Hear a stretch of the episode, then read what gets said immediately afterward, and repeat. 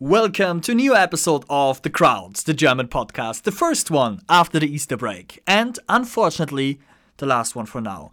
I will explain everything about that at the end of this episode. I hope you had a lovely April with friends and family. I went back home to Germany, and the last weekend I went to Berlin.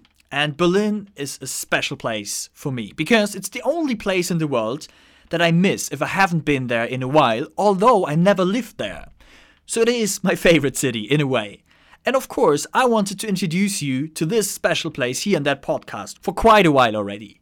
But Berlin is so much, has so much history, sights, cool spots. Berlin is beautiful and ugly. It's alternative and creative, and other parts of the city are wealthy and quite organized.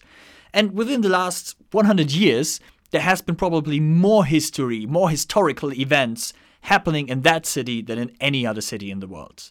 So I always struggle to bring all of that in one episode. It's just impossible.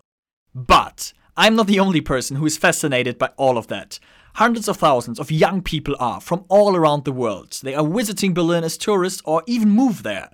And since I went there with my best friend from Nottingham, Ivan, who is a Croatian, I will let him share his opinion, his international perspective on Berlin in this episode.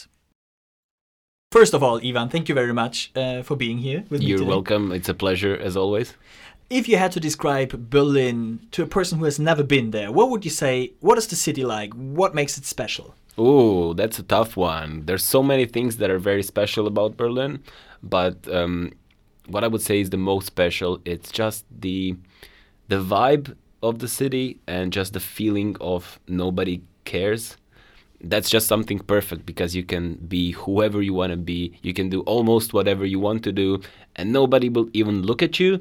And uh, there's no judgment, and it's just very liberating as a city. What kind of people do you see on the city? absolutely all kinds of people. There's people from all over the world.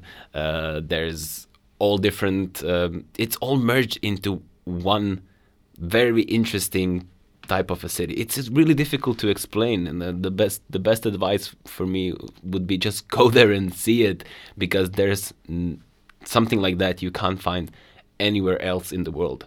One would think that, for example, Amsterdam is very chill, but if I compare Amsterdam and Berlin, I kind of prefer Berlin for its chillness. It just seems it just seems very very very relaxed. If you go there for a couple of days, what would you recommend are the things you should do as a tourist?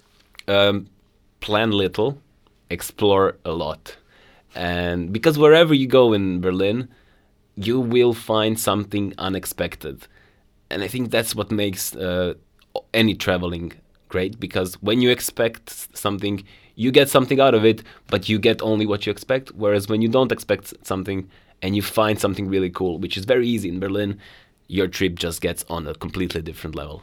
A lot of people from all around the world, a lot of young people move to Berlin because it's like a dream place for them to be. What you said, it's quite an open liberal, open liberal city. Can you imagine how it would be to live there, to live as an international in Berlin? Yeah, I'm constantly imagining it and stopping myself from just going there right right now. It's such an amazing city, and I think it would be really cool to live there, uh, especially for a young person like me, who who likes all all things Berlin. Uh, yeah, it would be just it would be kind of magical to live there. I think, but only downside of Berlin is winter and the cold. Yeah, so I think that's really cold there. yeah. If if it would if it was summer the whole time in Berlin, I would be there by now. Do you think there is a language barrier, a language problem? Because a lot of people who maybe consider going there are able to speak English but not German, and that maybe holds them back. It seems that you can do almost everything in Berlin just by speaking English.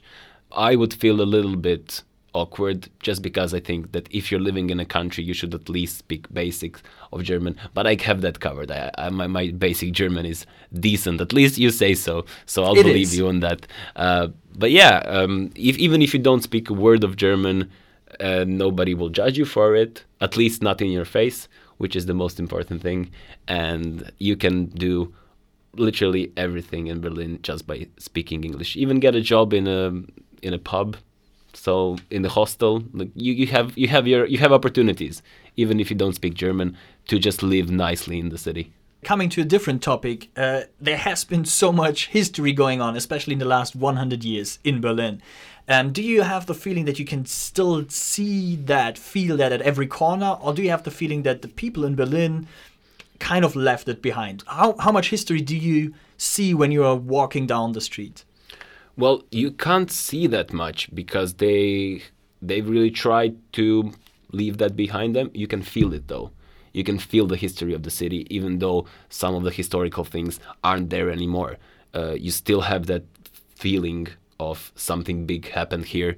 Uh, but I think German people have done a good job by selectively leaving stuff which are enough for you to get the glimpse on the past, but not glorifying anything and being very careful about uh, who and why will come to that place. So there aren't any worshippers of the bad stuff that happened in the past, but I think the whole country has learned a great lesson from it and they've moved in the most healthy way imaginable. That is actually really nice to hear as a German. But yeah, we went together to the place where the bunker, the final bunker uh, of Hitler was, and it's a car park these days. There's yeah. literally a car park and nothing else so that no one comes there um, and worship him and makes it a place where you can maybe glorify Hitler. Uh, we had the alternative white. We had we had uh, a lot of internationals living in Berlin. We had the history. One thing Berlin is also very famous for is the nightlife. Can you tell us a bit about the nightlife and your experiences? Can you recommend? Is it as good as people say, or did you get a different impression? What is your opinion on the nightlife? Well, Berlin is definitely techno capital of the world and it has been for some time. And you can really feel that when you're on a night out in Berlin. It just lives for the weekend, even though weekend lasts seven days. But the actual weekend, it's parties non-stop, and that's something that every techno lover enjoys. You have the best club in the best techno club in the world, Berghain, which is uh, hard to get into, as we both as found we out. both found out. Uh, I tried myself a year ago, and this was my second time trying. And well, the doorman was very nice in a polite way. He told us we can't get in, but that's that's the the pleasure of it. Uh, the pl if we get in one day, I'm sure it will be much much much better. Just because of the fact that they didn't want us in for the first two, or God knows how many times but yeah, even though we didn't get into that one, we got into another club, and the night was still amazing. And I'm sure if we wanted to keep going in Sunday morning, we could have just kept going till Monday morning, Tuesday, Wednesday, Thursday. We could have still been there. Yeah, there is. I think there is no real weekend in Berlin, and the cool thing is there are so many quirky spots. Um, there are like old factory areas, old factory halls that have been transformed into clubs. We came to a place very close to a hostel, which was basically a basement, and you could see that there's a cool quirky bar in there. So there is a lot to explore, and I think that's in general one of the big advantages in Berlin is that there is so much still to explore because of divided Germany and all of that. However, how is it price wise? Is it affordable? It's very affordable for a capital of a big country such as Germany. It's very cheap. Like you can you can survive with a very low budget, I would say.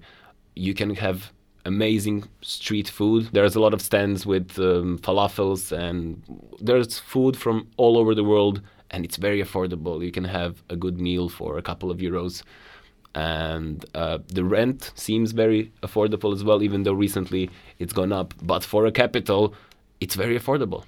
The last point is a lot of people love Berlin, but especially in Germany, a lot of people don't like it. It's too dirty for them, too too much of a hype and all of that. Do you think there are people who don't fit into that city? So if people are listening and consider going to Berlin or moving to Berlin, what kind of person would probably not fit into that city? It's hard to say that anybody wouldn't fit just because of so many different areas of Berlin. And if you are into some things and not into others, I'm sure you can find a neighborhood that caters to your needs. But I can imagine that maybe young families or successful business people with families maybe wouldn't necessarily like the vibe of the city. But that's just a small minority. I think most of the people really fit well. And then the last point, very last point, um, it was another time that you went to Germany. Some people listening to that podcast may have never been. What is it like to be in Germany with the people, all of that. Um, since is, this is the last episode of the podcast, can you recommend it? What kind of impression do you get from the people in the country, the way they deal with you, the country itself? Germany in general and German people, I would say that they are they mind their own business. They let you do whatever you want to do. Very direct and honest, which can sometimes be rude, but it's it's a way of it's a way of living that I actually like, and it's very refreshing after living in England to come to a place where people will tell you directly in your face what they mean, even if they don't know you. I can't say much about Germany in general because I've been mostly to Berlin, but the city and the people really make you comfortable in your own skin, at least for me. But if you want to find out more, I definitely advise you to go there and see for yourself. That's something that you really can't find anywhere else.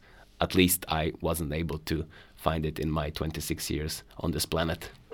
Wow, beautiful words. Thank you so much, Ivan. And thank you for listening, not just today, but over the last six months. Uh, it was such a pleasure. So much fun, actually, for me to introduce you to German culture, history, language, and to get your reactions, your feedback. People from over 50 countries in the world have joined me and you on this very special, special trip. And the reason that I have to stop this podcast right now is that I am in my final months at uni and I'm finishing my master's degrees.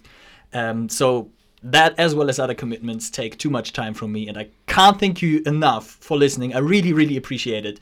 And maybe one day there will be a second season of the Crowds the German podcast. Vielen Dank und auf Wiedersehen.